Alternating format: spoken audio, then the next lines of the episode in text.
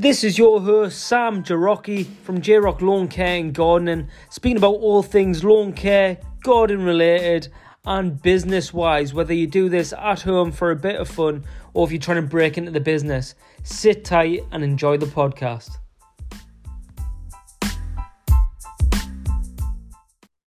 Hello, everyone, and welcome back to another J Rock's Lawn Care Gardening podcast. Here we are on episode number 68 titled Saltex with Dave Warner. So we've had Dave on the podcast before, and if you want to head on back through these podcasts, you'll be able to see it there. And it was a great interview that we had him on, speaking about all things lawn care and a bit about Dave's business and how he runs it. But this one here, as I mentioned last week, is we are looking for a podcast to talk about Saltex and the event itself. And luckily, Dave, you know, messaged me in no time and was like, you know, I'm happy to jump on. And as we'll get into on this, a lot of experience with the show, so hopefully it'll be a very open forum chat. But here we go. Our, guest this evening is Dave. How are you doing, buddy? Thanks for joining us. Hey, mate. I'm good. I'm good. I think I'm coming down with a slight cold, so if my voice is a bit, bit deep and uh, bassy, then that's probably what it is. But yeah. Uh, better than a cracking, mate. Better than a cracking. Yeah, um, absolutely. So as I as I mentioned there, basically Saltex, obviously very open forum chat. It's I think I mes- mentioned it in the last podcast there that it's it's one of the biggest sort of turf care industry events that we hold in the UK. First question I've got for you is how many years have you been going, and can you just sort of speak a little about it? Just a little. Bit. Yeah. So I my first Saltex was in 2000. So Saltex used to be held at Windsor Racecourse, and um, that's pretty close to me actually. So obviously, when I, I, was a greenkeeper in those days, and we we had our Christmas do, but also Saltex was like our big kind of like a uh, day out, if you like. Yeah. So we'd go to Saltex, and then we'd go out to Windsor afterwards and have a real good, real good night. And I guess in those days, um, golf was a bit different. I think it certainly was. I saw the change from golf being a pastime, and then in about 2004, it kind of really, for me, changed to become a business. And so, the the old days of Saltex were were very different to what they are now. Where obviously it was outdoors, so every, all the big companies all had big marquees, lots of um, you know, like that white plastic kind of garden furniture. Yeah. And you'd go in, you'd find your rep, he'd look at you, count you up, seven of you. Yeah, yeah, yeah. Sit over there. And then by the time you got to the chair, seven beers appeared. so seven beers, then you'd move on to the next brand. See, right. the, see the sales rep? Yeah, seven yeah. beers, is it? Yeah, yeah, yeah. So instantly was a very boozy affair. And then obviously we had the night out as well. So that was always great. But obviously, with it being outside, you in some cases could demo stuff, but there was lots of um, they were demoing stuff as well. So you you could have a little go on things, but but everything was kind of being demoed. If it wasn't, if, it may have just been by them showing you how it actually works and stuff like that. Okay. And um, you know, I can remember one time, a few beers in, and um, we went to one stand, and they had a little a little digger, and around it was um, uh, flower pots, and on top were polystyrene cups. And you basically had to move the dig around, and then with the bucket knock off the polystyrene cups. And whoever did it in the fastest time of the of the day won a prize. So right. we kind of we sent our, our best our best digger driver up. of course, he's five beers deep by this stage, so it's just absolute carnage. so it was, you know, it was things like that which, as I say, I think there was a change, and maybe maybe there was less alcohol involved. But um, yeah, so I've I've been going on and off since 2000, um, and then I guess I don't. As I say, I think kind of golf changed a little bit, and we couldn't maybe be getting away as much, you know, and and having that time off because it's it was also held in September. Yeah. So we're quite busy there as well. Um, and I guess you know eventually about 2011, I guess our um, enthusiasm for it died a little bit. Yeah. And maybe, I, you know, I can't speak for others, but maybe that across the board was also the same feeling. So in 2014, they then announced that that would be their last show in Windsor and that 2015 was going to be held at the NEC. Right. Um, so so you had, I guess there was two major reasons. One is the Great British weather, with it being outdoors.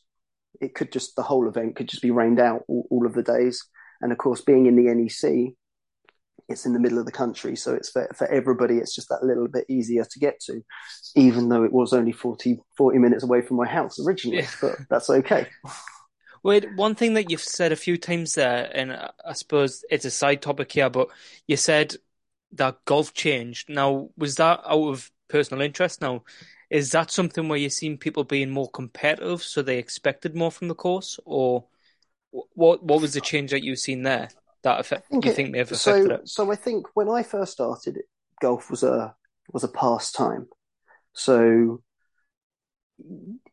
for for instance, I started as a greenkeeper on the first of November. Um, I can't remember the year, but on the first of November, all the markers went from the tees onto the winter tees, and that's where they stayed from the winter. Yeah. But of course, as as golf became a business and they're looking to make money, people are happy to pay, you know, however much a green fee is, but they want to play the actual course. And Right. we then found that we were then having to try and keep the markers on the summer tees for longer. So that was more work and effort going into maintaining those market th- those tees and, and looking after them um, to get more to get more golfers in, more golfers, more money, more money, more equipment, etc., etc.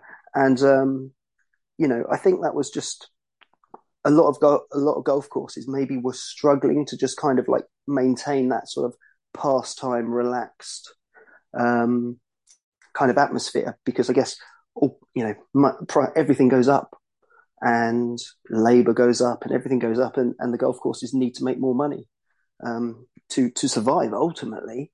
Um, I remember tell, hearing a story about a golf club where if you were if you dropped your handicap to you know down to whatever whatever it was let's let's just say it was 18 for argument's sake you'd get three weeks to improve it or you were kicked out Wow. you you know at the end of the day you need the, these people's money regardless of whether they're good golfers or not so Yeah. just just little things like that i think i noticed change um just just the the whole industry just became a lot more professional as well Yeah, I mean, I, I've Um, seen it a lot with the greens. How you said about the tees there. We've got some courses by us. Some are playable, you know, like 49 weeks of the year. You know, they're pretty much yeah solid golf courses. And then there's other ones that are fantastic courses from April till, you know, September. Then as soon as the wetter weather comes in, it's like, you know, as soon as they start bringing in them win- winter tees and winter greens, you know, they were losing custom hmm. just because the course couldn't handle that, handle it through budget or what manpower, whatever it might have been. And, you know, I seen that shift people. So it's quite interesting that you say Yeah. the way you seen it, you know, a lot earlier on. You see it definitely towards specific courses, I suppose. you know, and one of the things was is with the winter greens. I mean, the green, you know, the tees is actually not major a major thing. Obviously, it affects the the length of the course, but people want to play on real greens. So we used to, you know, the hint of a frost, temporary uh, temporary greens. Yeah. Well, we basically, unless the green was underwater, we kept them on the greens, and that was whatever kind of frost didn't matter. Kept them on the greens, and actually, we didn't notice any damage. The only real time you'd see any damage is in the slightly longer grass. You could see the the the, the, the bruising, if you like. Yeah. But the greens absolutely fine, and you know you then weigh up, you know any any kind of like frost damage compared to the loss of revenue, Mm. and um, it was it, it wasn't even you know something you would think about. It was just no, keep them on the greens, and and they were perfectly fine. Yeah. But uh, a few years before then, you wouldn't even dreamt of doing something like that. But then maybe that was also we were doing more work to the green. We were strengthening the we were strengthening the leaf throughout the year. So it, it maybe maybe the hard work that we did for the rest of the year actually paid off during the winter months. Yeah. Yeah. Well, it, it seems about right. You know, it, it's definitely precautions that people tend to do a lot more of. Uh, for those people that have them, you know, longer range goals, or they're, they're thinking about winter when it's only, you know, June, July time, they're thinking about, right, what steps do I need to start getting ready? And they mm. do tend to be the better lawns, greens, golf courses, you know, as a whole sort of turf care package. The Absolutely. people that do, you know, do think ahead. Um, when you were going to Saltex during them earlier days, let's call it then, what was the sort of things that you were looking into? I'm guessing this was, you know, big John Deere's and things like yeah, that. Yeah. So, I mean, this was, I mean, at this stage, I was literally the junior. Do you know what I mean? I was I was the youngest member of staff, and I I I was even dressed purely. Uh, my very first Saltex, I didn't really even know what it was, to be honest. I just knew that we were going out in Windsor, so I was actually dressed accordingly for a night out in Windsor. Yeah. And, and, then all of a sudden, I'm now walking through this field, going, "I've not got the shoes on for this." Yeah. um, but yeah, you know, it was. It would it would normally be the boss's decision if we were actually looking to to buy something, or um, or it may just be we'd go down and we had just bought something whether it be a big tractor or a big fairway mower or, or whatever it may be. Um, and but also you were looking at other stuff as well. So, for instance, we had a machine which was effectively a, a tractor tone Hoover. Okay. If that makes sense. So you could you see a lot of the American guys they have the Billy Goat sort of um, leaf vacs. Yeah. So it was the it was the same kind of thing as that, but also underneath you could drop down like a sucker and you could literally hoover the fairway up by just going up and down. Right. So this is something that you could go and look at and you could see someone they always used to use they always used to use the sucker and like suck up like bins and contents of bins and things like that to sort of right. demonstrate, you know, like a, a, a, sending a brick through it and things like that to show yeah. you, you know what it can do and things like that. So uh, you know, you had your basic golf course equipment that you had to have, but then you had your slightly off piste kind of things which you would see and go, oh, actually, you know, maybe that might make a big difference. And then you, you know, and then you would take it from there. Yeah. Have you seen much of a change then on Saltex's side, as in uh, maybe selling or advertising more to the homeowner or to them smaller machines? Was there any big sort of, you know, less tractors, more, I don't know, domestic mowers, for example? Well, I think with the introduction of battery, obviously with battery stuff, they have to start off small. So you're talking about residential battery, I don't know, 16 inch mowers and things like that. So when battery became a big push, you, you don't just go straight for your tractors. So what you saw was, you know, the smaller, the smaller stuff, you know, the ego stuff, and yeah. now what you're seeing, you know, this year, and there was a little bit of it last year, but this year's going to be a much bigger year where actually now you're seeing the, the ride on battery mowers and the stand on battery mowers. So, so it's kind of gone from, you know, the real big stuff down to the small stuff. And then it's kind of now building back up. But I would say with Saltex, generally it, it is based for, it's aimed at everyone in the green industry. But you've got to remember the gardeners are a very, very small percentage of the green industry. Um, a lot of the stalls, they will be, you know, gearing up and selling to golf courses, professional premiership football clubs, big councils, and everything that, you know, those guys would need. So if you are a gardener who's, and no disrespect to gardeners, but, you know, and you kind of just tend to some flower beds and you might have a, a Honda Izy that's you know could last you know could withstand the nuclear blast or whatever. Yeah yeah. Then you know you might go there and think you know actually there's not really anything here for me which isn't you know like a handheld tool yeah. Uh, because there are lots of big ride-ons and fairway mowers and and all that kind of stuff um, but you know Saltex it isn't just about the equipment you know there's a lot of other things to to to, to do to do there um, so they have the learning live. So that's seminars from, you know, all, all aspects of professionals in the green industry, and you can learn from them. Um, I think now I don't know if this one's a new one, but they now have if you're looking to I think they're calling it the job jobs clinic. So if you're now looking to get advice on how to maybe hire people, or if you're looking to um, improve your CV to get that that that next job, the the next step up the ladder, things like that. That's now an option, and um, also one of the downsides of moving to the NEC, obviously you had the positives of it being inside, so it didn't matter if it rained. It's also in the middle of the country, but the downside was that you didn't get the demos because yeah. there was you, you can't you, you know even if just one stand, sorry, if, if if every stand just started one mower, you know, it'd be deafening in there.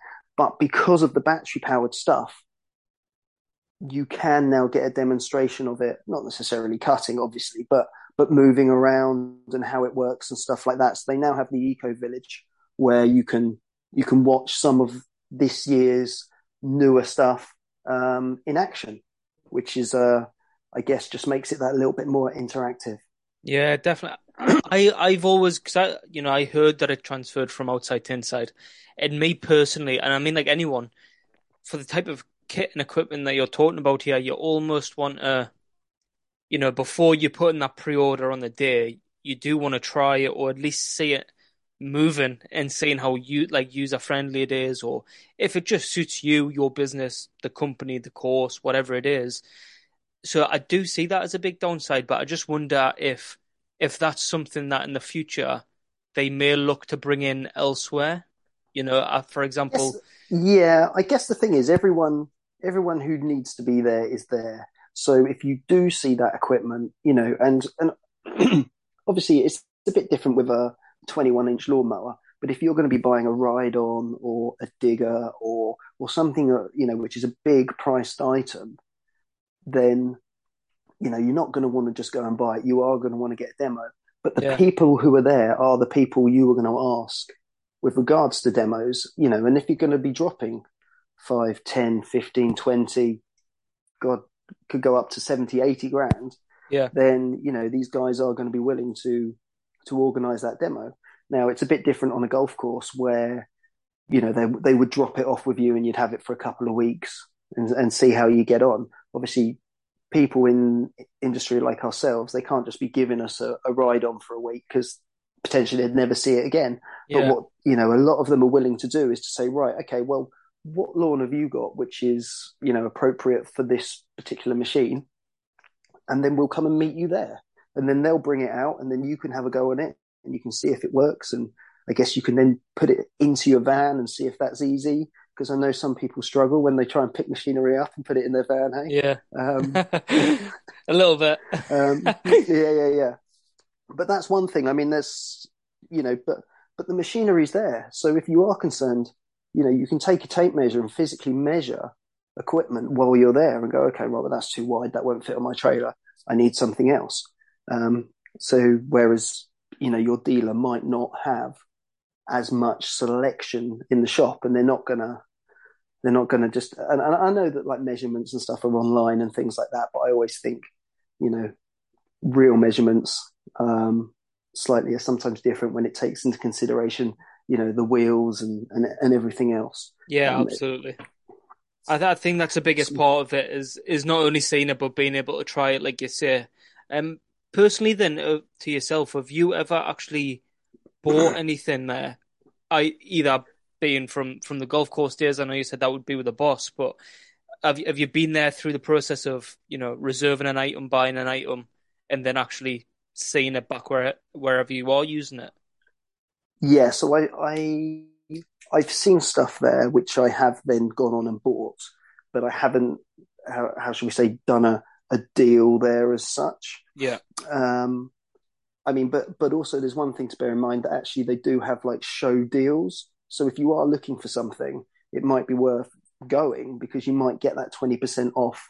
You know, if you if you do put in that order during the event, which is yeah which is something I, I was looking for a pedestrian sprayer, which is just something I haven't quite got round to. But last year I went and I sort of had a look at all of them which were there. Um, I in the end I didn't go with it because there was actually only two sprayers at the whole show because it was a slightly smaller show because it was obviously the first one after COVID and things like that. So I yeah. I felt that actually I wanted to compare and see a few more in in um in you know actually physically see them um, because I, I'd used one before, which I really didn't like. And I was like, God, you know, I really yeah. don't want to make, I, I, want to make sure that the one I do buy is not like this one, yeah. um, which wasn't the greatest. So, uh, because I, I didn't really get to see too many, I actually held off on that. But that was potentially something that I would have bought or ordered while I was there. Okay, it's just always a, a process that I wondered how difficult would it be. You know, I, I watched some of the videos from Scott from SE Landscape in there, and he speaks about some of the machinery he's looked to even purchase or you know reserve whatever it might be you know there's nearly a 12 month wait on some of these like big app machines now i suppose that depends on how niche the machine is but yeah really just whether it was an easy process to go in there speak to them and you know and then actually come Well, away th- with yeah, it I th- but I- not I that mean, day but you know what i mean Yeah, yeah, of course. I mean, that's. I think that's in previous years. That's been really simple and really easy. The you know the the, the hardest pro- problem over the last couple of years was obviously the pandemic and getting stuff shipped from America.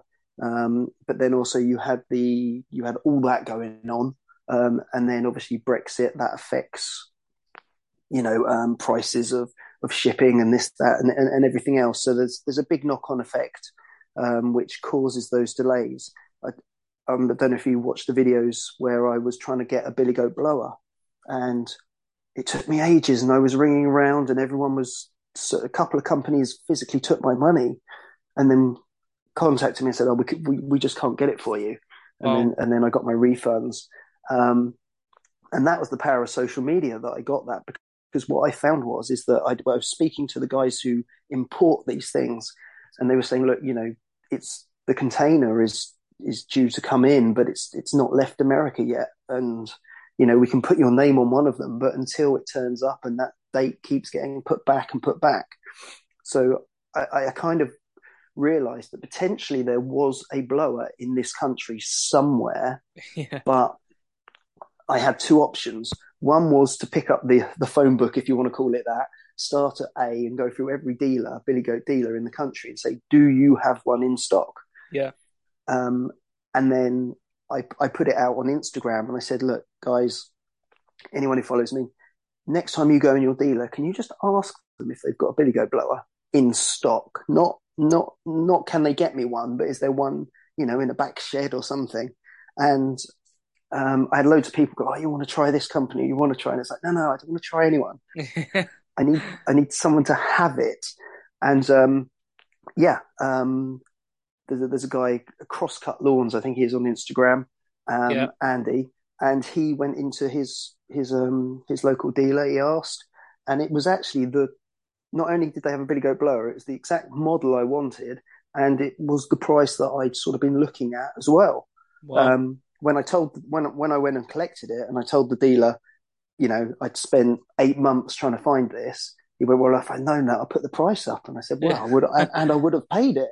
yeah yeah Um, so you know, that was that was a great that was a great little sort of um, Instagram win, if you like, if if you like, um, trying to get this stuff. So yeah, you, I'm sure you can order anything you want there, but you know, whether they'll be able to give it to you right now, who knows? Yeah, different stories, different stories now. Um, speaking about that then, because I, I have been seeing that Billy Goat blur of yours, and I know this is touching slightly on like auto main, auto maintenance, but how are you finding that? Has it been a game changer from the backpack blowers?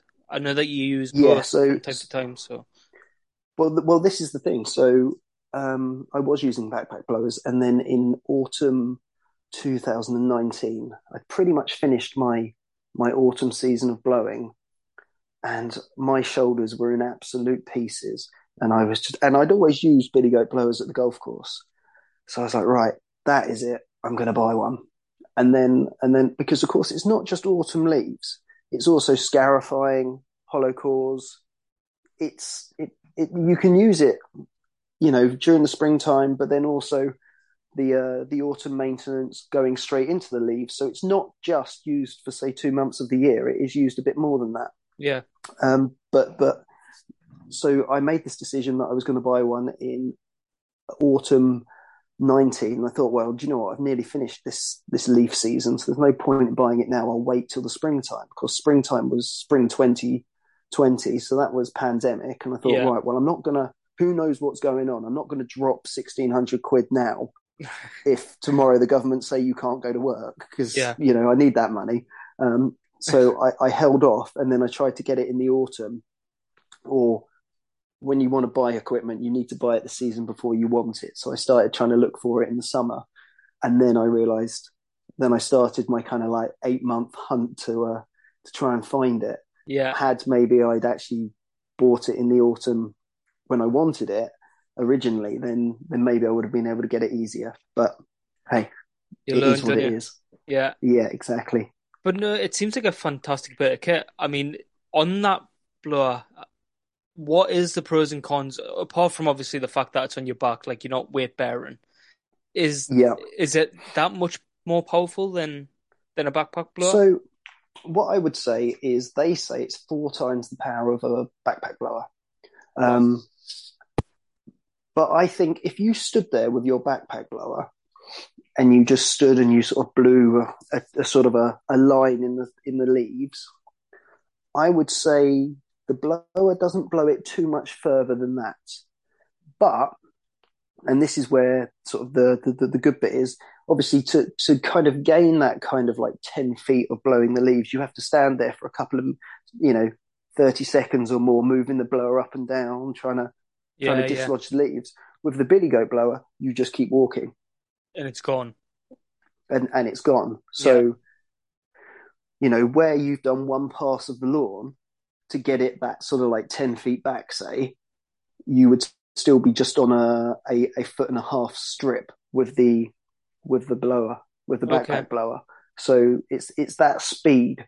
Um obviously it is a lot more powerful so you can really like point the nozzle down and get into it and get whatever you're trying to blow gone um and then also there's times where and I've made, I made a video of this the other day where I had a gap in the hedge, say a, a two, three meter gap, and I'd blown all the leaves kind of to that area and I needed to get them through the hedge into kind of like the wasteland behind. So what I was able to do is turn the back, the billy goat blower on, leave it on its own, blowing through the gap, and then go to either side of it with the backpack blower and then blow the leaves in. Yeah, and then of course that would then hit the jet of the of the air coming from the the billy goat and that would blow them through. So in a way i'm sort of double teaming it yeah, although i'm working on my own. So it's uh otherwise with the backpack i'd have had to blow them out and then blow them through but i'm And able to do this at the same time as if there was two of us working on a job yeah. And so I think um everyone knows you know. that do it that it's an absolute nightmare. You end up playing a bit of cat and mouse trying to ch- chase some leaves around, don't you? Almost when yeah when you don't have that sort of precision. So I think it's on on its own from how you're sort of speaking about the item there. I think it's it's worth it in more ways than what it just looks like what it does. You know, it sounds like you can use Yeah. it in a lot more ways than than it's maybe just uh, advertised to. You know, but um, Yeah, absolutely, absolutely, and and then also I've done videos before where you can use it in conjunction with a switch, um, a greenkeeper switch, which is that fiberglass kind of rod, which uh, you know, particularly if you've got things like pine needles, uh, which can be really hard, hard to blow. Sometimes you can with the with the fiberglass rod, you can dislodge the needles, and it sort of just kicks them up slightly in the air. Of yeah, while they're in the air, the blower then just sends them off Send- and uh, on their way. So that's how we used to actually blow greens. We'd have one guy on a blower and one guy on a switch. all and right, we'd split the green half and half, particularly for the pine needles more so than anything. But it just meant that you know the when the blow what the stuff the blower was blowing was actually in the air, so it went even further um, as opposed to sort of being um, you know that sort of stuck in the grass blade. you like. And there's there's no worse when you when you're there as a golfer and you're going around and you know before you put you're there picking them up and you're you're moving things out the way. So I suppose having bits of kit like that and being able to do that sort of thing, it's it's Yeah. a game changer all around. And especially you know for those people that have clients uh, that are like for example one of mine, they're in a very wooded. Well, the the house is built in the woods basically, so it is just Yeah. completely full of you know pine needles. It is an absolute pain. So if you can then up it, you know, up your service, improve it, and and work these sort of um, tactics, I want to call them. You know, Yeah, the client's going to notice it as well massively, and it's probably going to be something that they don't see too often or haven't seen that good of a result before in such a way. So I think it kind of goes into like investing in the right equipment and just leveling up to an extent, doesn't it? I, th- I think also in the sort of in the obviously in the golf course industry and stuff like that, you know, Billy Goat blowers, they're you know they're they're all over the place. Everyone knows of them. But I notice when I'm out using it on a residential lawn and things like that, particularly if it's say the front lawn where people are walking by, it's a bit of a head turner. Yeah. Um, and then obviously these people were seeing it, and of course they're going, "Wow, crikey! I didn't didn't know you could have things like that." Uh, but of course, then they're seeing the van and they're seeing everything else, and it's it just puts sort of like my company, if you like, just that little notch above other people, and yep. um, also less forgettable because it's like, oh yeah, that guy with that real big blower, I've never seen that before, and and um, I think that can help in gaining some clients sometimes because they're seeing you do stuff that um, they're not seeing anywhere else. And of course, this time of year, you, wherever you walk, you can't you can't go anywhere for not hearing the sound of a blower in the background. Yeah, absolutely. It is. It's in the fact that what you're saying there, it's a head turner. And I mean, we've spoke about before about when you when you chose your name. So for everyone that's listening here, if you did go back to Dave's first podcast, he spoke about how he came across his name and his advertisement of his sort of of your brand uh, and you within your company. And the better you can put these dots in place, the easier it is to join them all together. And it is exactly that. You know, one thing adds to another that will bring you in clientele. And I know this is slightly off topic, but I think it's a very, it's a very good point to make at this moment that everything sort of intertwines, you know, with you and your business and how it all comes together. And, oh, absolutely. You know, upgrading these bits of equipment and looking professional while you're doing it all, massive it's a massive point, I think. Absolutely. Absolutely. Right, so we're just at this time going to take a quick break and we will be back with you in just a moment. This episode is brought to you by Total Lawn. Total Lawn provides scientifically engineered lawn care products to homeowners, hobbyists, and lawn care professionals. Their range of fertilizers and biostimulants will keep your lawn looking lush, green, and moss free all year round. I use Total Lawn products for my customers and on my own lawn, and I think you should too. The team at Total Lawn put quality above anything else when they're producing their lawn feeds. They use ingredients that are rarely, if ever, used by their competitors to give you the best lawn possible. Try Total Lawn today at totallawn.co.uk and use code JROCKLawnCare at the checkout to receive 10% off your whole order. Total Lawn are so confident in their products that you can use them on your lawn, and if you're not happy with the results, you can get in touch with them up to 90 days later for a full refund. Go to totallawn.co.uk and transform your lawn. Right, so welcome back. Thank you very much. That was just our little ad break there. So moving on, talking back to Saltex here. Dave, for you, what's the best highlight about the show? Obviously, it it seems to offer so much. Is there anything in particular you think is, you know, it's the one thing that's worth going to it for? So I think when you work on your own, you know, in in in this industry, it can, it, it can be sort of lonely sometimes in the sense that there's not necessarily people in the same profession to sort of bump ideas off and things like that. So at Saltex, of course, everyone there works in the green industry. Yeah. So it's it's a great way of meeting people and then you know talking shop if you like and things like that. Now, um, my first Saltex was 2016, um, as the lawn guy. Um, before then, every time I'd ever been, I was just a greenkeeper at a golf course. So um, it was slightly different. I was now looking for equipment for myself. Um, I think it was that year actually that Hayter brought out the the new uh, 41 Pro, for okay. instance. So there was a bit of a buzz around that, and and, and that was one of the things I ended up buying actually.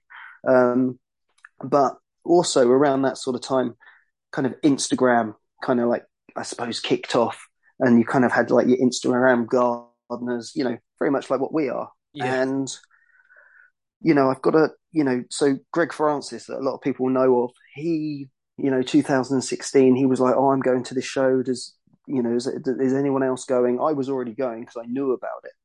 And, um, and actually because he'd sort of made this post, um, and, and you can't miss Greg because obviously he's so tall. Yeah. Um, I, I made the mistake of going up and introducing myself and, uh, well, I can't get rid of the bugger now. Yeah. um, and that was in 2016. Um, and I think actually they there was a, there was about five or six of us, um, and then they all met up and they had a beer in the Wetherspoons across the road. Um, afterwards, I, I unfortunately missed the message and didn't pick it up until it was too late, so I didn't actually go for the beer. But um, you know, there was a few relationships made there. So then the following year, 2017, um, Greg said, you know, should we all just meet up beforehand? You know, when everyone's still there, and then uh, grab a coffee, maybe a beer. Who knows? It's like eight, nine o'clock, nine yeah. o'clock in the morning, and um, you know, there was there was more and more people there. of course, I think what happens in America is you know, we tend to sort of like jump on that trend. And in America, they were having their big GIE, as it was, um, lawn care rally, where the, you know everyone from the industry kind of got together. And I think Greg kind of said that with kind of that in mind, but obviously a, a lot smaller scale. Um, and then there's a guy called Curtis who was UK Lawn Care. He had the biggest channel at the time. He mentioned it on his channel, um, and it kind of became Curtis's sort of breakfast meetup, if you like. Yeah. Uh, but um, you know, a load of people turned up, and it was great. But with um, GIE, uh, a couple of days, uh, two weeks before, and that particular year, they did a real big kind of get together. They got sponsors involved, and um, and they were giving out hats and t-shirts and, and all these you know free gifts to everyone who turned up. And I saw that, and at, the, at that time, I was quite um, I had a good relationship with the Hayter social media manager. And um, I literally pinged him a load of videos from the GIE in America. And I was like, look, you need to get involved in this. No other company is doing this. You need to get involved. So, and, and then I mocked up a t shirt with hashtag Hayter stripes on. And I sent it to him and I went, you know, I'd wear it. Yeah. And so this is 2017. So uh, Chris was his name. So he turned up to the the breakfast meetup. He bought everybody teas, coffees, whatever they wanted, and then he had a massive cardboard box with Hayter Stripe T-shirts, which he handed wow. out to everybody who was there. And that was the first time I think that a a company really kind of acknowledged us as you know as a collection, but yeah. sort of individual gardeners. But actually, if we all get together, there's quite a few of us.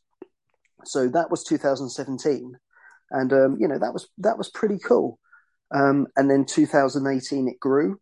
Uh, Chris unfortunately had left by this time. He was he, he was planning all these big things, but he unfortunately had left and moved on.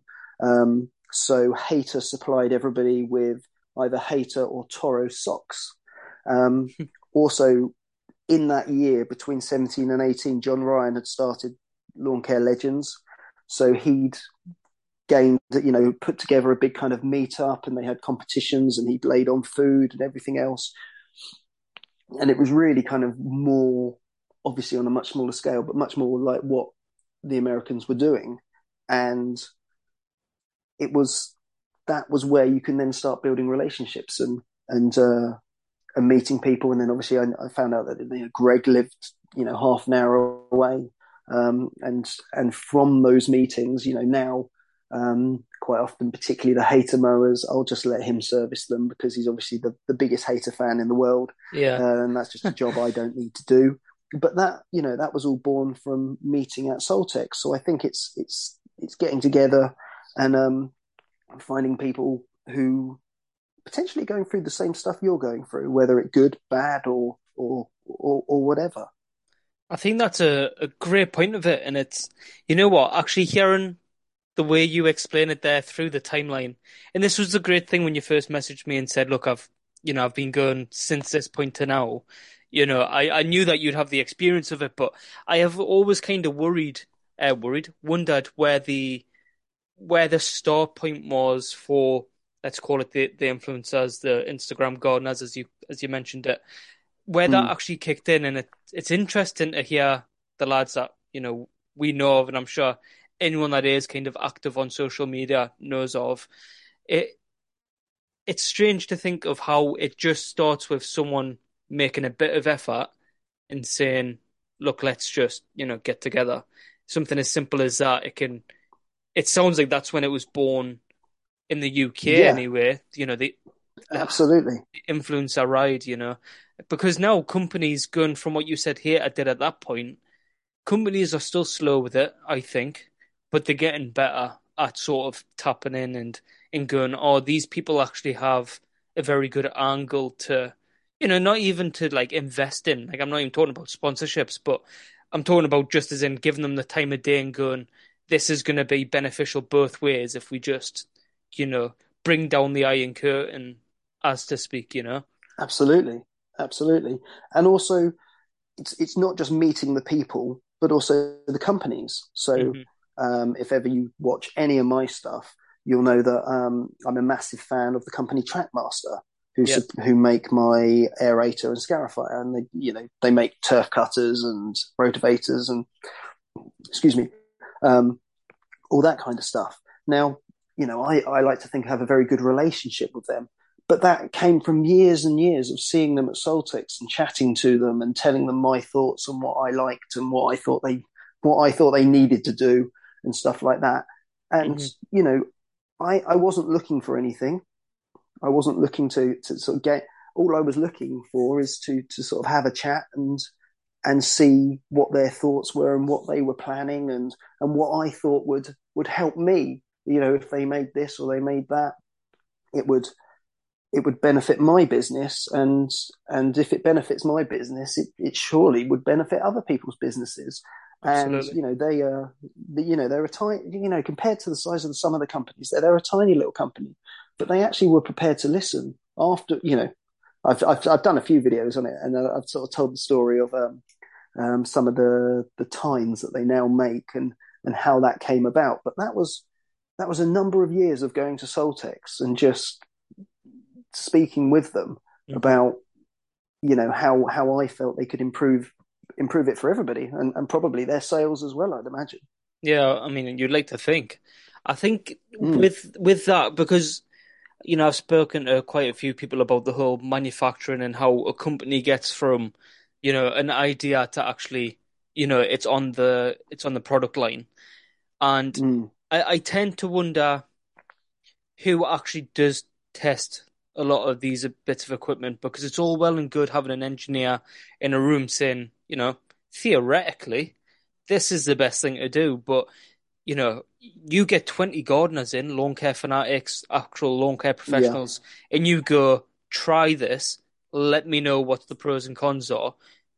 You know, hands down, I think that you're going to get such a a rich pool of information from that that can only oh, benefit. Oh, absolutely, you know. And and, and I've said this on plenty of platforms, and I'll I'll keep saying it.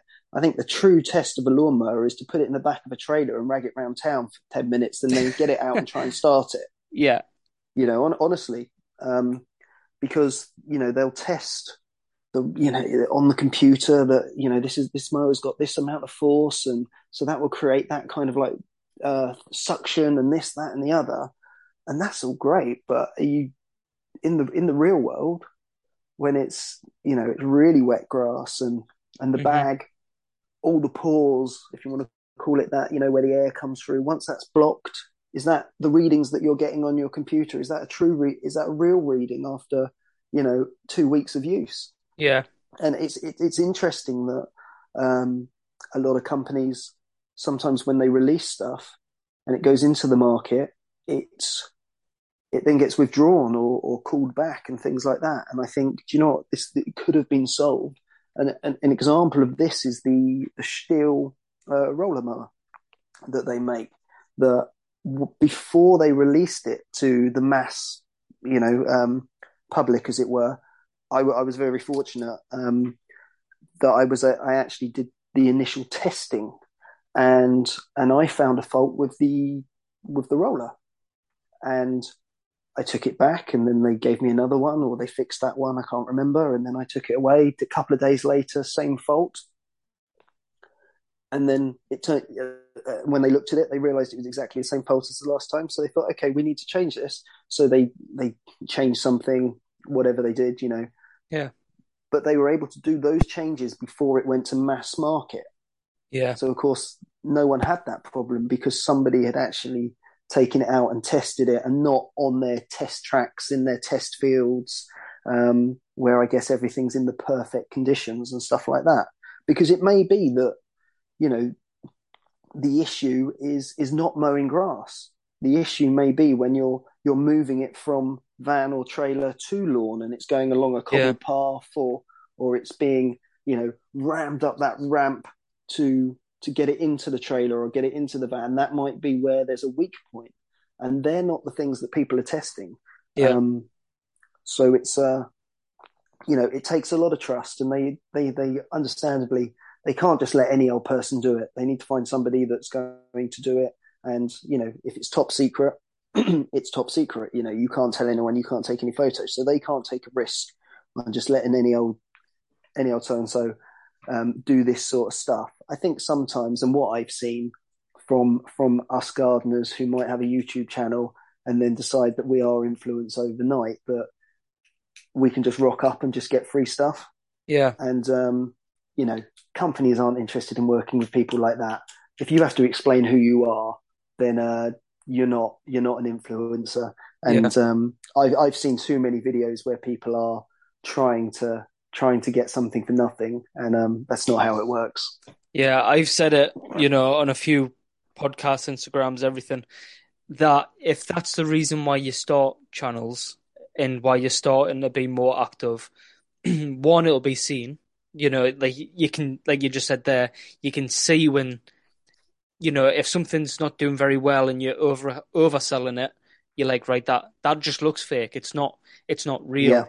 Um, but but again, you know, you can't expect to come on and and just get stuff that's like you said, the company makes that move. Like you can ask all you want, but a company's not going to just go, yeah, why not? We'll just give you three grand worth of kit, and we trust you that it's going to help us. You know, they've got decisions to make as well, and it cannot be what's in the forefront of you know your ideas and your content. It needs to kind. You need to just do. For anyone that's listening that is interested in it, you need to just do what you're interested in doing, what you enjoy doing, and if if that brings you know the masses or companies calling at your door, then fantastic. But I think it's a very hard thing to to fake, I suppose. You know, in, to that yeah, regard. Absolutely because yeah, when you go on.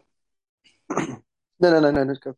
Sorry. I was just going to say when you are when you are doing that sort of things, and it does come to you, the, that point of being honest with what you're saying, and like you said there, if you're if someone says it's top secret and you're not allowed to tell anyone about it, then you need to kind of keep that close to your chest and and earn that uh, that rapport, isn't it? Basically, for the fact that yeah, you might be online, but you can also you can also strip that right back and just be an honest, an honest reviewer to the company and just make it work from there. But yeah, yeah, I, I think it's a there's no fully right or wrong way about no, but you know it takes it, it, it takes a long time to build these bridges, and the, these bridges are very easily burnt. Yeah, and um, I was watching I was watching something from I'm going to say the GIE in America, but it's called something else now. Can't remember what it's called.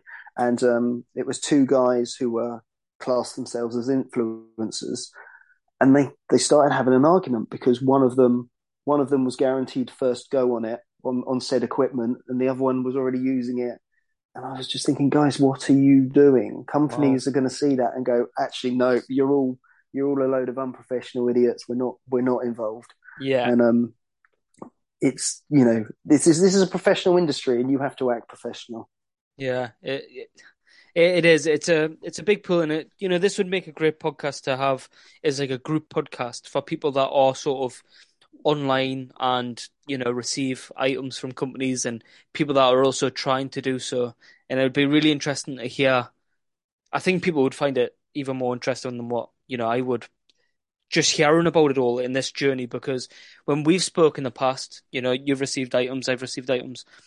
It's mm. a very different journey, you know, but between the two. So, and very different companies, you know, in some forms. So, mm. I think there's a lot of there's a lot that goes into it. Is kind of what I'm getting at. That it's very hard to explain just through one person's experience. But yeah, it, it it's all different, and it's all there's reasons why companies will want to work with you. And it may be simply that you've got X amount of subscribers. So they know that if you use something, it's going to get it in front of X amount of eyes. And that's kind mm-hmm. of what they want. Or it could be that, you know, they see you as a professional in that specific um, industry and they want your advice. Yeah. Because they see that you are the best guy out there, whether you're a tree surgeon and it's a new train, chainsaw or it's a it's a lawnmower or or it's a hedge cutter or wh- whatever it may be. You know, they'll be aware of people out there and they will find the best guy who's going to feed that the feedback that they need to know, whether it's good or bad, Yeah. um, to help them um, improve their product. Is this something in that you've seen at all at Saltex? Like, you know, without naming names or whatever else, have you seen people go into grafted companies to try and receive items? Yeah, yeah, absolutely. Oh, really? Um, yeah, and it's it's cringeworthy to be honest. right, right. Note to self. yeah, don't go begging. No, yeah, Yeah, exactly. But you know that. You know that with um I'm sure you're the same, you know, with with uh, some of the products you've had. It, it, it's an email out of the blue and you're Yeah. like, "Oh, crikey, you know, I, I, I have none of that machinery. I have no affiliation. I have no um I've I've never done anything with with with a particular company then all of a sudden you just get an email saying, "Oh, would you like to try some of our our products?" And yeah, you know, the way I see it is is yeah, absolutely. yeah, um, because even if it's not something that you're you particularly like or it's not something you're going to buy, the way I see it is, well, if I can use it for, let's just say it's a blower and I'm using it for the leaf season, that's a leaf season that my blower doesn't have to do. yeah, yeah. No, that that's a great way. Of, there's many If, ways. if nothing else comes from it, if nothing else comes from it, that is something, isn't it? Yeah, no, absolutely. Uh, Yeah, I just wondered with the upscale of it all. I mean, you're talking around there, around about 2017-ish, you know, people first meeting at Saltex and and being known through the online community and in that sort of that empire of, you know, Instagram, turf care, Mm. you know, go doers. That that's all starting to rise at that point. I just wondered if over these years since then, you know, the last five years, say, if there has been more people seeing the benefits of that and jumping in and trying to exploit Saltex for that for that scenario, you know. Yeah. Um, I mean, obviously, since then, I so so 17 was kind of like the start of it where companies were getting involved. Um, and then 18, you know, Hayter was still doing a, a little bit. Obviously, Lawn Care Legends got a lot of sponsors in, and that, you know, that's a lot of hard work from John Mhm. um, sorting that out. I actually I wasn't there 19, but I, by the sounds of it, it looked like it had taken that extra step up. Um, and then, of course, 2020 was cancelled. Um, 21, I know that um, Lawn Care Legends they did a takeover of the Airlines, um, and I think they've got a takeover this year as well. Um, I think they've got three John- or four. yeah, um, I know of one, but um, I think that's for John to John to John John to discuss and put out on his platforms as to where they are and what times and stuff. Yeah, definitely. I think, I mean, just touching on that for people that are listening and like the sound of this sort of community-based thing, there is many, you know, groups out there and things like that. But Lawn Care Legends does seem to be one that's, especially at Saltex, you know, I keep an eye on it this year, and this is my first year being in that type of group. And, you know, they, they seem to be making quite a movement. 20 something sponsors now. What, you know, it's fantastic for them. That's Yeah. for sure. Absolutely. But yeah, it's definitely something people should be looking towards, as in Saltex as a whole. One of my main questions for you here is do you have your eye on anything particular? I know you said about the pedestrian sprayer. Is that still on Yeah. the cards or anything else? Um, yeah, yeah, that's certainly something that one, once you've done a day of spraying iron or something, you were like, I need that sprayer. um, so yeah, I, I will definitely keep my eye out for that one. Um, what else am I looking for? I, I, I, keep dabbling with the idea of a ride on um, Ah. of some description. Now, I, I'm quite lucky that a few of my clients have ride-ons, so I'm able to use use them and effectively test them.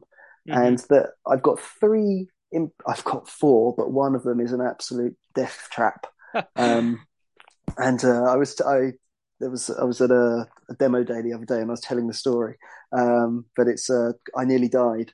Um, but maybe that's for another show that one. Yeah. But it's uh, but but the point point is that the other three are sensible mowers, oh, really? and but they're they're all very different. And so I was like, okay, thinking to myself, well, if I'm going to buy one, which one am I going to buy? And and the reasons why. And the, the I'll, I'll tell you what they were. One was a John Deere tra- yep. traditional kind of tractor lawnmower with a rear discharge which goes into a bag at the back, and then you pull up a lever and you lift the bag up and it dumps it all on the floor. Yeah. So what I find, so although I love it, I love the mower, and um, I think it's great. The issue I now have is I have to keep a small tarpaulin on the mower, so then when I want to fill up the compost area or the bins, or if I was taking it away, which I'm not, but if I was, I'd have to put it into the trailer. What I would need to do is put the tarpaulin down, reverse onto the tarpaulin, dump the grass, and then lift the tarpaulin up and then dump it into whatever I need to dump it into. Right. So the the pros are it's a great mower. The cons are you have to mess about and li- potentially lift up a tarpaulin of um, I, I, don't even know how how big the literage of one of those things are. If a if a normal lawnmower is sort of like seventy liters, um, it's got to be it's got to be hundreds, isn't it? Yeah, um, yeah, surely. So you know you're you're picking wet, you know, like I don't know three four hundred liters of wet grass up. It's it's not it's not easy sometimes. So that would be the disadvantage to that one. Um, I then have a Cub Cadet, which is a side discharge. And that side discharges really, really well. And okay. I think that's great. But what that has is the nozzle, which comes around the side. And then it has three bins at the back, if you like. So that's perfect. So all you need to do is that you've now got possibly the same literage, but you've got them in three manageable sizes. So you can just unhook them and you can, you know, just pour them into trailer, bin, compost area, or just a pile on the floor if that's you know if that's where you're dumping it. Yeah. The disadvantage is obviously the tube sticks out like a foot wider than what the mower does, so potentially that may you may struggle to get into some areas. Yeah. Um, if you were loading it on a trailer, you might have to disconnect all of that stuff each time you do it and put it back together. Um, and then also, um, some of them will have like an actual kind of like fan, which helps get the stuff up the tube. This one doesn't have a fan, so it's not the best at bagging because it's kind of the grass as it leaves the deck has quite a long way to travel before it gets back into the bag. Mm-hmm. So, so there's some really good points, but then that's the disadvantage there. And then a, I have an American client. So in true American style, she's got a 360 zero turn, uh, okay. Toro because that's what she, I suppose, grew up seeing um, the the lawn care crews using. Um, so that's brilliant. I love that, and that was that was really really efficient, and it was brilliant. And I was like, well, this is obviously so. So what I should add is this is set up for um, mulching. Yeah. So you, I think you probably you you can side discharge. You probably could put some kind of collector on, but she's got it set up so that it recycles um, and mulches the grass up. So that's fine. And I was like, well, this is the way to go. But then last summer, as in summer 2021, not the one just gone, um, was obviously the complete opposite to the summer that we've just had. And it was really wet and the grass grew every day and it rained. It felt like it rained every day. Yeah.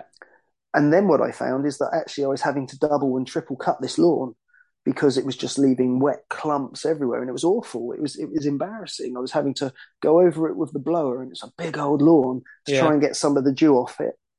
Then I was having to mow it, as I say, two or three times, and then I was then having to go back over with the with the um with the blower. And then all of a sudden, this mower that's supposed to be really, really quick was miles slower than I, I, almost felt like getting my Toro Time Master out and mowing yeah. the lawn with that because I could collect the grass and it just would simply do a much, much cleaner job. So then I was like, so each time I sort of, you know, go towards one, um, I'm always then going, oh no, for that reason I can't choose that one. So I'm still a yeah. little bit up in the air. I think, to be honest, I think the, and this is the thing, is because I do residential lawns, it, I think it's different if you're doing council and and big playing fields and stuff like that because you can just let it side discharge or rear discharge and mulch up or do whatever. And if it's not the neatest job, hey, It's fine. It's, Yeah. it's fine. But when you're on residential lawns, you can't leave clumps of grass all over the place. And if it's a big enough lawn that you that you know people have noticed some some of the sizes of my lawns that you know I don't I don't particularly scare that easy. So um, if it's a for me to use a ride on, it's got to be a massive lawn. Um, and I don't want to be going over that several times, particularly with a blower and things like that. So I think I would definitely need a mower that collects. So to be honest, I think kind of the the Cub Cadet setup of that side discharge and then the tube to the back. Yeah. That, the mo- to, that today is um is the most appealing one. Tomorrow it might be the John Deere with the Yeah. the rear discharge, but today I'm sort of leaning towards that one. So I think when I look around the mowers, these these are the thoughts I'm going to have in my head as well as what actually will fit in my van or fit in my trailer. Yeah. Um, that's obviously the, the the other thing. Well, I mean, the the it, it is hard for depending on what you're doing because even like because you're saying there you do res residential and you've got that's like the main focus point, right? Like that's where Mm. it needs to equate to in in work. You do get obviously like you've got your John Deere models in which you can it's like a combi system, right? So you can have the bag on it, you can put the Mm. blocker in, change the blades, and then you've got a full on, you know, mulch kit. Yeah, I, I think that things like that would appeal to me more domestically. My issue is is with some of these loans that are so big, and I mean I've seen your pictures there, Dave. Like some of your loans are absolutely fantastic, and you know I'm sure ninety eight percent of it, ninety nine percent of it is down to how you take care of them more than what they've got, you know, there. I Mm, just, thank you you. know, it, it's kind of hard finding something that does it all. You know, I worry sometimes that when I take my zero turn out, and mine is mainly for the areas in which people don't care too much about, Yeah, but, you know, I can't take that. I see what you're saying because I can't take that into one of these really formal gardens and like stripe it up.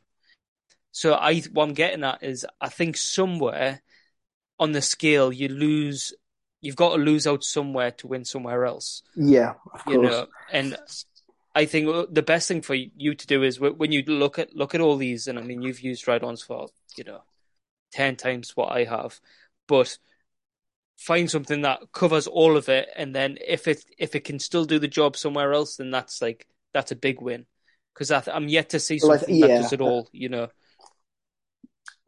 to, a, to a I high think standard where the, the yeah, I think that's where the the Cub Cadet sort of. I'm not saying that brand, but for me, that that collection system works quite well because you can very quickly whip that off, and then you're Mhm. just side discharging. Yeah, I mean, I looked into the So- Cadets a lot. I mean, I was really interested in buying one. It was more just I was looking for a second-hand one, I think, rather than brand new, and it just never happened. Yeah, But even some of them mulching system only ones seem to do, you know, the the mulching specific mowers do very well. It really surprises me about you saying with the- with the clumps. I wonder if that's that machine or you know the the blade setup or you know yeah. what, I mean, where that problem would lie.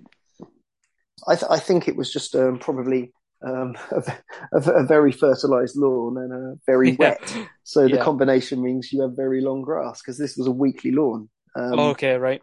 so it was it wasn't it wasn't going over a couple of weeks and then just very very thick grass. I think it was, um, but you know that's one of the other reasons where I sort of like look at the the Cub Cub Cadet a little bit is because what I've I don't know about you, but I've always found that I really struggled to find a, decent dealer. Um, Yeah. and I, I feel I found one, and actually it's a tool hire shop, and it's just down the road from me. And they are a um, they're actually a Trackmaster dealer as well, um, but they are a Stihl and a Cub Cadet dealer. So for ride on mowers, that's the that is the stock that they they have. So um, you know that that could influence the decision. Um, otherwise, it's kind of for a decent dealer. I'm driving 45 minutes in in, in kind of any direction, and uh, sometimes it's uh, maybe worth just staying a little bit closer to home, uh, Yeah. particularly if you need a part and or, or, or whatever it may be. I mean, as we know, it, it's something that can easily put you out of work, isn't it? And with the smaller machines, you can kind of get you can get away with it because you'll either have some form of backup or whatnot. But the chances of you having two ride-ons, you know, ready to go at any one time, at at this moment in time is pretty slim. If I I hope I'm right in saying yeah, that. yeah. yeah. By having I mean, something, what- oh god, Yeah, so, so what I was going to say is, so what I do have is the Time Master. Now, I think the Time Master is a wonderful mower and it plugs that gap perfectly Mhm. um, because it's that 30 inch deck. There are some sort of, how shall we say, more, prof- there, there, there's obviously a professional version, but then there are like Ferris, um, Ferris to a 30 inch mower. Uh, but obviously you're talking thousands as opposed to just like, you know, 1200 maybe yeah, or, or whatever it is. And I love that mower. And what that mower does is it plugs the gaps. And even on my lawns where I do formal striping with my Hayter, um, rather than just using a, you know, what I want to try and do is save the roller from um, the rougher grass where there might be tree roots and things like that. So I tend to use a four wheeled mower. Um, and you could use, I was sort of going, thinking down the line of like a, a 21 inch, but actually I was like, no, let's just use the Toro Time Master. I've got it. It's going to make me more efficient. It's going to make me more, it's going to make me quicker. And then I can just smash these areas out, concentrate on the, the formal areas and getting the stripes and everything down. Um, my Time Master is coming towards the end of its life. Um, so that would have been one of the things that I was looking at at Saltex, but I was fortunate enough that I went to the Toro demo day uh, last week, and they had the the pro version of the of the Time Master. I can't think what it's called off the top of my head. Um, is it Time Cutter? Um, anyway, but I would have gone to Saltex to look at that to sort of compare and contrast, but actually I was able to see it. And one of the things I noticed, or one of the advantages of the Time Master, is that the handlebars you just pull a lever and they flick forwards. So uh, for me, um, I probably spoke on the last podcast about this. Efficiency is everything. So the way my van's set up is I generally carry three mowers, and I can access each one of them instantly. I don't have to move anything or get another mower out the way. yeah, Um, I just grab that mower that I want to go. So that means that the the two mowers, the 51, sorry, the 56 Pro, and maybe the 41, or this season I've been using the Ego, they go in through the side door. Time Master goes in through the back door.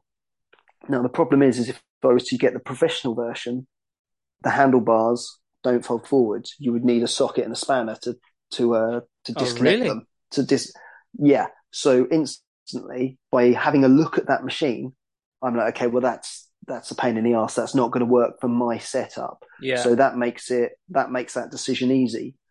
I'm going to get a Time Master, which is actually something that I probably will get, and then I will then keep my my old Time Master as a backup because there has been times when the Time Master's gone down, um, and then all of a sudden you're you've got a 21 inch and you're trying to do the the work of a uh, of a 30 inch, Yeah. and it's uh, it's noticeable, particularly if you've got a day of 21 or, or if you've got a day of Time Master mowing all of, all of a sudden you're um you're not getting home till it's dark. yeah, Um, so so having that backup mower is uh is quite important, I I think.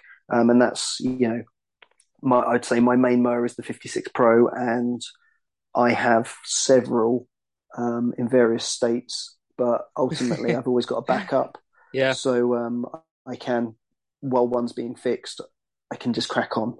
And Yeah. I think particularly you know as a solo operator, that's that's everything. It it is hundred percent. I mean, that's exactly it's what, what I was going to say just then was having a dealer close to you makes that has parts is you know it's worth the negative of some you know something else to do with that more. For example, when my clutch went on that Ferris, I just picked up a commercial contract. I just picked up I think it was three other uh, large domestic properties that required you know a 36 inch onwards, some form of ride on Yeah. equipment. And when that clutch went, I went from thinking it would be a, a two day turnaround to, oh, we need to wait for Ferris to import it from America. That'll take two weeks, I think, a week and a half it took, I think, uh, Yeah. because there was already a batch on the way, but still a week and a half wait. And then when it got there, it took, you know, another couple of days on top of that. So already there, I missed a, two visits at two of the places and one visit on the other ones. So, you know, when you add that into, you know, it cost eight hundred pound to get it fixed, but I also lost out on probably somewhere around seven, eight hundred pound worth of revenue during that time as well. Yeah.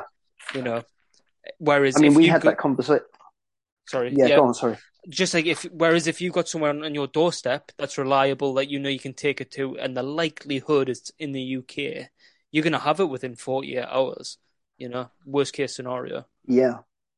I mean, e- e- even that. I mean, we had that conversation about my blower that I've had a, a Stihl 600, uh, BR 600 for the last seven odd years or so, and it's never skipped a beat. And then on the 10th of October, it, it, it died and it needed a lot of work doing. like how you remember the So day I- as as if well, it I- the death just- of the blower No, I've, I've literally just pulled up my diary because I was Okay. interested to see actually how long it was.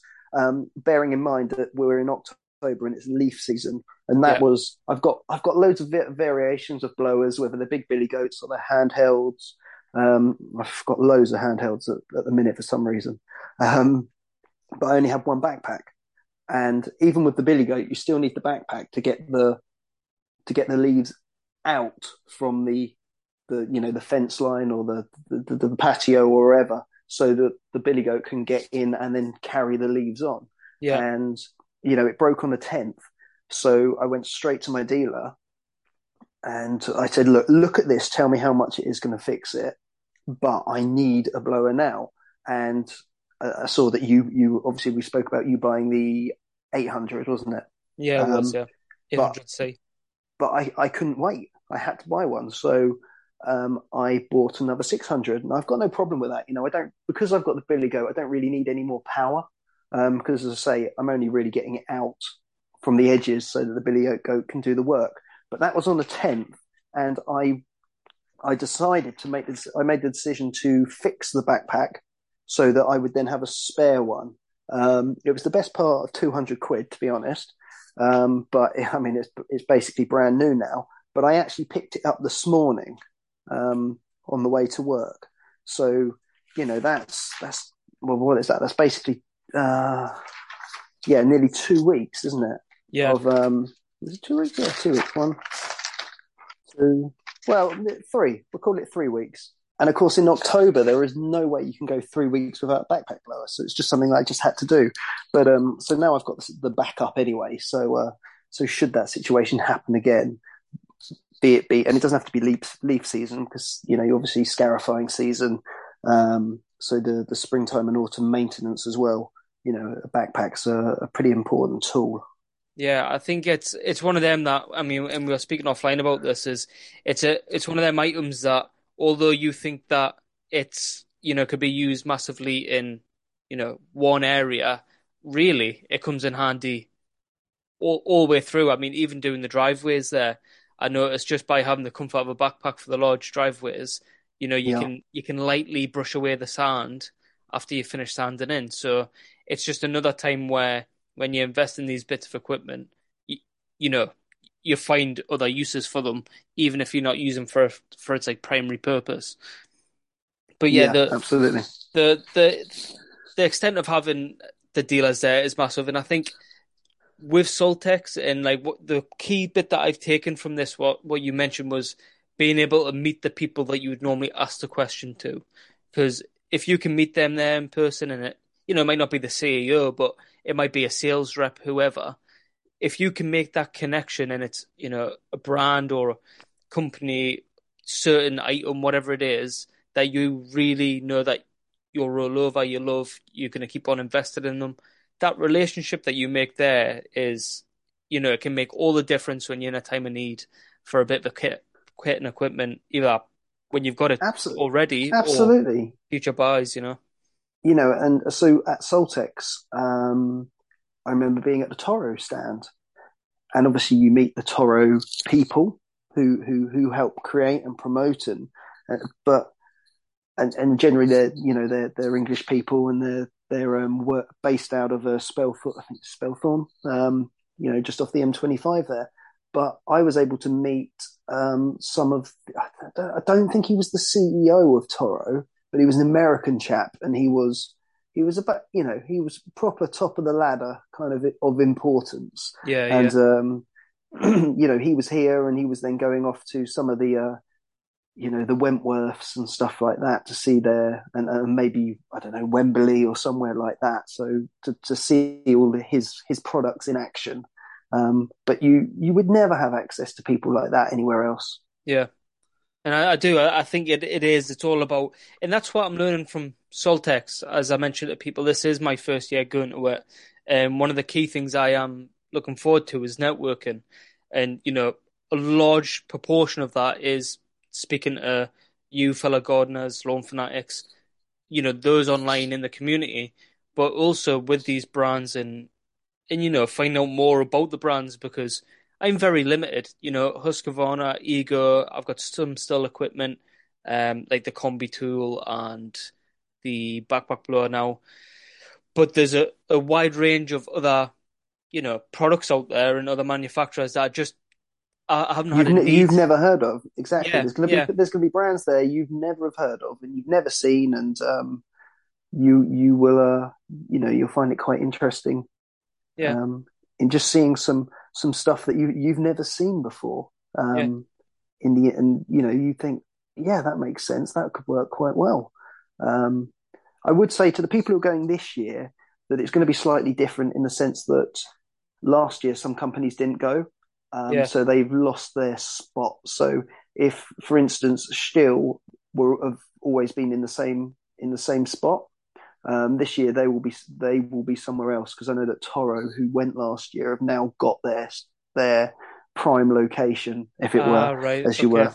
Um, and uh, we spoke about them earlier. Trackmaster, uh, they weren't there last year, so their stand is in a dif- different position. I can tell you now that their stand is G050, if that helps you find it. I definitely would uh, go by and see them, you know, particularly if you want to support kind of British companies who are, you know, little independent British companies. Um, and if you were, I don't know, let's just say you were in the industry, or so you're in the market for an aerator, and you could buy a Billy Goat, big American one, or you wanted to support your sort of local independent company, um, you could go Trackmaster too. You know, I but I have no sort of affiliation to in in that respect, but you know, I know a lot of people, you know, buy local as they say, Yeah. um, and, and support your local your local business. And we are, you know, in need of being supported. You know, people supporting us as as local businesses. So, um, you know, what goes around comes around, as they say. No, I completely agree. And I mean, may I add to that is Trackmaster's got an absolute, you know, top of the line reputation for like how I never put it this way. I never realized how small they were until, and I used the scale small, but you know, the the big on the the product scale, I would say. But I never realized Yeah. how small they were until I actually spoke to you and like Yeah. you told me everything that you did about them. I just thought that these were, you know, a massive franchise brand that was, you know, selling everywhere. I didn't think that they were like a shop in England somewhere that, you know, built aerators, Yeah, yeah. and everything it. They're, else. a- they're a little workshop in Haywards Heath. Yeah. So And um, it's a good point to know if anyone's close to that area. It might be even more worth your while uh, investing in that kind of machinery. But Exactly. 100%, I will definitely be, uh, personally, I'll be going by their stand.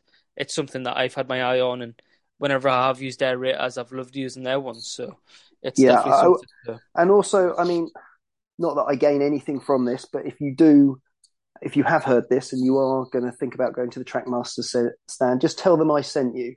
Um, so um, either Dave Warner or the Lawn Guy. Yeah. Um, as I say, I don't get, I don't gain or I don't benefit from this, but uh, yeah, it'd just be quite interesting to see their reaction when I speak to them. So uh, yeah, if you've enjoyed this podcast, um, go to Trackmaster and tell them I sent you, please. Yeah. Inshallah, make sure you do. I'll send you a sticker or something. Um, but last question for you here, Dave, is what would be your top tip to anyone attending about the experience of the show? I think don't be shy is what I would say. If you, you know, you want to ask questions um, of the companies, you know, make sure you get there and you, you ask them. And um, if you, you know, you do see your favorite YouTuber and um, some of the big ones are going to be there, go and say hello. Um, it's what I would say is there's it's a long way to go to come away wishing you'd gone and seen that. But and, and I say this is the other thing um, is a lot's going on. You know, I'd imagine a lot of us Instagrammers, YouTubers, whatever, we'll we'll meet in Wetherspoons as we usually do. Now it's very easy to to see old friends and uh, have a good old catch up, and then before you know it, a couple of hours has gone by, and then you end up potentially not getting around the whole show. So so try and plan it and say, do you know what, I'm going to spend an hour catching up with friends. Then I'm going to go and do this. I need to see this, this, this, and this brand. Um, and you know, I would be annoyed at myself if I didn't see those ones. So get those ones done, and then um, and yeah, just try and organize yourself and just try and keep an eye on the time. Um, my other top, you know, sort of top tip would be is it is pretty busy, and although there are food stalls within Saltex, and obviously you've got the Wetherspoons opposite, you need to be thinking about lunchtime before lunchtime because the queues are ridiculous. Um, and it's not something that I've ever seen that they get on top of. So uh, just be aware of that. Um, don't wait till you're hungry because you could be wait- waiting a couple hours to, to to to get in the queue. Wow, that, that that's massively helpful. Actually, uh, I'll take uh, I'll take both of them on board going forward. Um, thank you, Dave. I think getting you on for this again, it's obviously it's not been solely about uh, yourself, so to say, or about your company as such, but it's been about like a third party subject. But I massively appreciate you coming in here and speaking openly about what you think about it all. As I just want to make clear, like, you know, we don't have any affiliation to Saltex. I'm not trying to promote it for that reason, but I just believe that it has a lot to offer in regards to even if it is just networking, if you've got no intent of buying any tools at all, you know, for the networking and getting to meet people and like Dave said at the start here, it is it can be a lonely trade when you're out for weeks on end and not really having that full circle conversation with anyone. So, you know, I think it's something that if you get yourself down there, you'll have an amazing time, especially if it's within a short drive from you. But uh, Dave, thanks for coming on to the podcast and just sharing all your experiences. Really, no problem, no problem at all. I've enjoyed it. So yeah, as I say, as Sam says, he's not affiliated with Saltex. I'm not. I'm just. I've been going for the last, you know, on and off for the last 22 years. So um, you know, I've got a bit of experience with the show. Absolutely. Right. Well, thank you again. So, everyone, I hope you enjoyed this podcast with Dave. It's obviously amazing having him on again and being able to talk through. That's one thing that I'm getting from all these is that it's anytime sort of Dave comes on the show, it's a wealth of experience that goes alongside, you know, the things that he's talking about. I'm just having a little look through here. Just I know that we've had a lot of new people jump into the show um, over the last sort of six months, should I say, massively, especially more in the last three months. If I can, yeah. So I just want to say the podcast episode where we interviewed Dave and we spoke through the interview of everything to do with him, his business, and everything about Dave really was episode 35.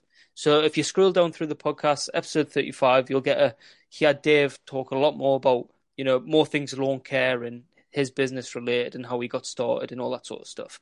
But yeah, thank you very much again for jumping on this podcast. I hope you've enjoyed it. If you did, please just swipe down, leave a review or a star rating. It is really appreciated. It's the best thing you can do. So till next time, everyone, take care.